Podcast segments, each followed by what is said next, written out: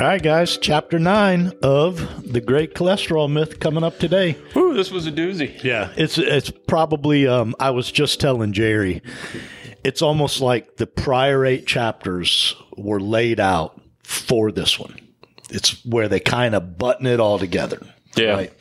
So I guess in looking back, they started out with uh, basically saying, quit staring at total cholesterol numbers. They're not the indicators you want to pay attention. And they even alluded to quit staring at LDL, you know? Sure. Right. You know, but total cholesterol, yeah, that was right out of the gate. Like, this is a crap number. Yeah, and they gave know? us a lot of data and a lot of studies and a lot of reasons why that stuff doesn't matter. Right. Right.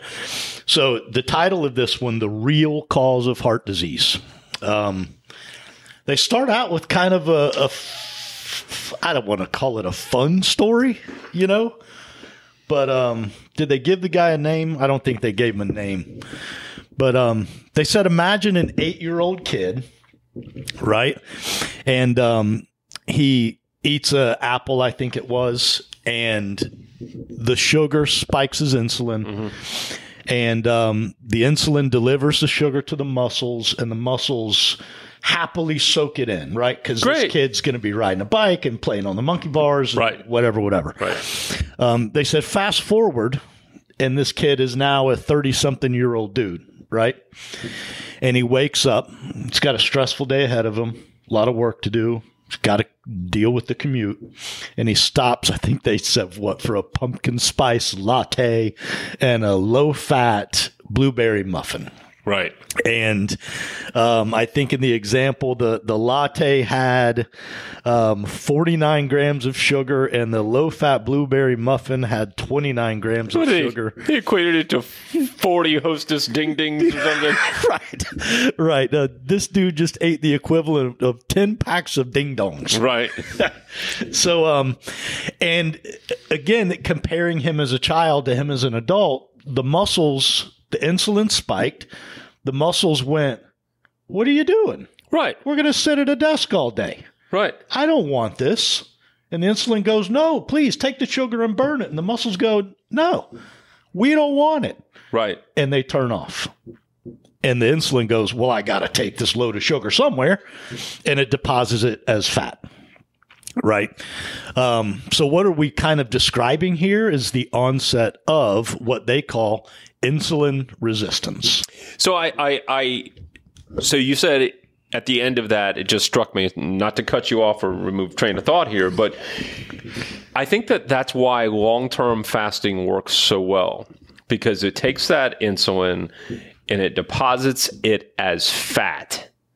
And when you go on an extended fast of 48 hours or 72 hours, your body has an orderly way of removing that which they previously couldn't deal with. Sorry, didn't mean to cut you off. I just think that that was kind of an interesting segue for for that.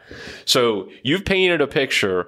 You know, is this learned behavior by the body? All right, the child. The the I say that about my kids. My kids can eat whatever they want. Is it is it good to set them up for bad habits like that? No, but when my son gets done with school, where he was active and did PE and did sports at school, and then he's in school all day messing around with all his friends, and then he gets home and he hits the gym, and then he has batting practice, and then he does something else, and then he runs around the house acting like And a not to moron. mention, he's going to grow three inches in the next 12 months. his body's a little more capable of dealing with insulin than mine is. You know, It's, I it's might not hit the, insulin, it's the sugar. R- Right. Right. But I, it's his body is going to burn that sugar, whether straight up from the blood, but even if it's deposited as fat, he's a little more capable of dealing with that than I am. Sure. That's what I was kind of Absolutely. Is that a learned behavior that the body is learning that all right, that's what metabolism metabolism is? I mean, like yeah, we're slowing down. He doesn't need as much as he used to. So, you know, and it might be they don't really dive into it here, but I've mentioned before, I've got a diabetic kid at home. Um, I say kid, he's a young man now, 19 years old. Um, No longer a kid. But the, the whole the whole thing, what is insulin, right? Well, the pancreas secretes insulin and it's triggered as we consume sugars or carbohydrates, right? To do something with The more sugar we the consume, I don't know how it happens. If it knows itself or if the brain says, hey, dump this much insulin. However, it happens, the pancreas manufactures that insulin and dumps it proportionate to the sugars you're consuming. In a healthy human, your blood sugar might spike a little bit from a meal, but your body is so good, a healthy meal, I should say, is so good at keeping it right where it's supposed to be Right, right in that what range. we're doing in our highly processed, refined carbohydrate diets, like the, what they mentioned. Well, how- they mentioned we, we did that with the omega threes and sixes, right? pumpkin spice latte and a and a blueberry muffin for breakfast. Right. That's way more sugar than the body was in time to consume. Was intended to consume in one sitting. No, So I agree. So that's where if if you weren't sure what insulin was, it is that that hormone secreted by the pancreas to help the body process consumed sugar. Yep. So, Very cool. um, you know, it, it, I think back to Dr. Ken Berry and his phrase he used ans- ancestral eating, right? And again, how often did the pancreas have to do a massive dump? Not very often. He talked about, you know, wh- what you found an abandoned beehive and got to went on a bender. went on a bender with honey, you know? Ooh, fresh berries. right. Right. So it was very infrequent that the pancreas had to do that dump. Our pancreas in the in the average Western diet is doing an insulin dump, what? Five times a day? right. Used to do it five times a year. You know, so anyways, All right. So so we're on to.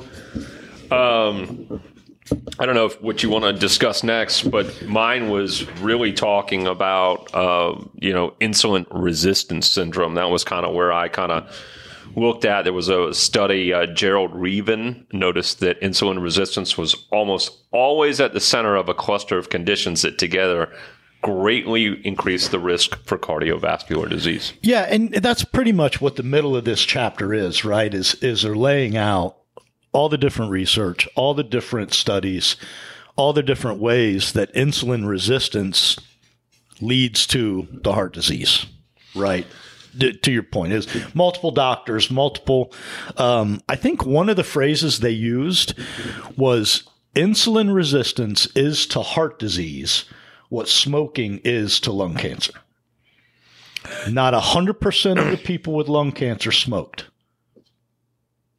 But a but about 100% of the smokers ended up with lung cancer. Well, I mean, he, he talks about that this is, you know, it's just heart disease. I think that that's the very beginning, right? I mean, uh, he, he goes on to say, does insulin resistance predict bad stuff happening? So it's bad stuff, not just with regard to coronary artery disease and heart disease. Uh, I'll read this excerpt. Excerpt. During follow-up, Reaven's team observed 40 clinical events: the appearance of hypertension, coronary heart disease, stroke, cancer, and type 2 diabetes in 37 people. Several people in the study had multiple events. 25 of the 37 who experienced events had scored high on insulin resistance syndrome. The others scored moderate. No one in the insulin sensitive group got sick. Insulin sensitive group got sick. To be crystal clear, the subjects with a healthy insulin response, those who had no measurable level of insulin resistance, suffered zero deaths or events of any kind over the next seven years. And that's an unusual supplement, sample for over 61 year olds. The odds of those results by chance are about oh oh oh 0.0001%. And to understand the context of what I just read, he basically did a study and they followed these people for seven years afterwards. The people who had insulin resistance got sick, the other people did not. I mean, Period. period. And he's saying 61 year olds get sick. That's what they do. And they didn't. I think you're bringing up a good point that they speak to in that it, it is often the hidden killer because the way we measure diabetes and the way we test for diabetes, it's often you're too far down the path by the time they decide to test for it. And I forget the numbers, but it was like, you know, 30% of Americans are diabetic or pre diabetic. But if you How loop many- in the ones who are not being adequately tested, and I think they said it was as high as 52%. Oh, yeah, it's 60, 60%. And later on, they go on to, t- it's higher than 60, 60%. Well, in fact, they, they reference, um, you know, the, the analogy of the guy that passes away and everybody goes, he was so healthy. You know, he exercised and, and he did this. And, um, you know, that that's that hidden killer that nobody would have checked that guy's insulin resistance, um, you know, to determine if he was consuming too much refined carbohydrates. Right. Very, very much so. Uh, They go on to say that basically, if a person has a high degree of insulin resistance, then he or she has a 40 times increase in risk for heart disease. Uh, and, and again, that's among the other diabetes, cancer, what, whatever else. Throw the throw the kitchen sink at it. Yeah. So, go ahead. No, that's that's fine. I just just more stats. There was just a ton more stats on that camp, but that pretty much summed it up. Yeah. So that they one of the sections is titled "How does insulin resistance happen in a person of normal weight?" And bottom line, it's refined carbohydrates. Yeah, and number two, I think they go into talked about the the vegetable oils, and uh, you know we talked about canola oil is is viewed as good. It's horrible for you. Uh, soybean oil, vegetable oil, those those are the ones that pretty much are like you know. Um, your uh, high refined carbohydrates are number one, and your oils are your soybean oils and vegetable oils are number two. Yeah. The- number one's going to knock you out. Number two is going to finish you off. Yeah. you know. Um, So they, they kind of end the chapter with how to know. Um, and there's two different kind of clinical tests: the um, the fasting insulin test and the LPIR test.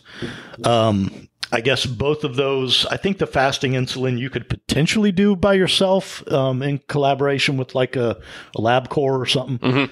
Um, I think the LPIR you may have to have your doctor involvement. Um, Yeah, yeah, and then and then he goes on to talk about your triglyceride to HDL ratio, which is all right. Maybe that's where I'd start. If you're if you had a basic blood Right. test done and you got the triglyceride to HDL ratio and you're above two, you know, if you're 2.5, 3, three over, heaven forbid you're over three, uh, I would maybe go consider go getting another one of these other tests that they mentioned Yep. um, and then um, you know just, then, then I'd start looking at your diet. Yeah. I mean it's really pretty simple. Yeah, I think the way they kind of close out the book is quit looking at your LDL, quit looking at your total cholesterol, start looking at where you are on the insulin resistance scale. Um, you know, insulin sensitive is what you want to be, not resistant. Um, and, uh, you know, you can test for it, or like Kevin was just saying, um, you know, just look at your last blood panel and, and look at your triglycerides to your HDL. It's a great indicator. Yeah, I, I still don't. Uh, they they mentioned it a little bit. You know, how did we get here again? You know, this data's been out for a very long period of time, and it continues to be ignored. Yeah. Um, you know, take a look at your doctor, ask them the tough questions politely, make sure that they understand exactly what. you are. something. Right. Yeah. I saw another one of those uh, memes or something like, you know, that doctors typically say, doctors, nurses typically say something about, you know, your don't mistake, uh, you know, your Google degree for my medical degree. And those are the doctors you want to fire. Yeah. I mean, quite, quite frankly. Yeah, if they're not, if they don't want to learn, and they're, um, I frankly have no patience for. Yeah. They, they throw up the wall, you know, I'm the doctor. You know, I went to school for 12 years, you know, you know. yeah, that will elicit curse words. Well, you know, show me the research. Yeah, They, they also they also mentioned I've I've I've, I've well I, I don't know if it was in this chapter or somewhere else, but it was uh, I saw again today. It was if your doctor is not reading uh, the medical journals on a very very regular basis, they are falling way behind. You know, the New England Journal, the JAMA Journal of American Medicine, yeah. Ton of new info. it's a lot of pressure, man. A lot of pressure. I know they're running a practice. They're running your business. they they have to deal with you know insurance and all these other things, and they're trusting these. Again, I go back to they're trusting these pharmaceutical reps that are breathing down their door. They, you know, how how do they have time to understand all this information? Yeah. and Yep. You know, I, I'd put you to the test. If you don't believe me, go on a low carbohydrate diet and see how you change, see how you feel. The proof is in the pudding. I It mean, is. It really is. And I've n- never experienced failure. And I've never seen it Someone right. who's done it. yeah, never. Yep. So sugar, sugar is toxic, toxic, and we talk about sugar as like, oh, it's sugar, and sugar is not granular sugar. It's not candy. It's in your pasta. It's in your, it's in your your your nutritional bars. So I know we're short on time, but can I speak to that real quick? You're Yeah. bringing up a great point. In this chapter, they mentioned refined carbs, right? And then they talked about brown rice versus white rice. That was great. Neither of them are great for your um, insulin, but the brown rice is slightly better, right? Mm-hmm. But what happens when you grind them up? They become identical. Your body metabolizes the whole food brown rice totally different than it does once you grind it up and make it an additive into other things. so your body doesn't care. So, yeah, again, carbs, I'm not a fan. Refined carbs, they are of the devil Right. you know. So um, we'll close it out. So it's interesting. I think we're kind of wrapping up the clinical ish portion of the book. Um, they the this last section, I think it's part three or section three, whatever, um, is they're going to kind of get into lifestyle stress and how all of that kind of plays a role. So should be interesting. That is interesting. Okay. So, all right, guys, thank you for tuning in. Um, questions, comments, concerns, hit us at snackcast at yes.fit. Stay moving. See ya.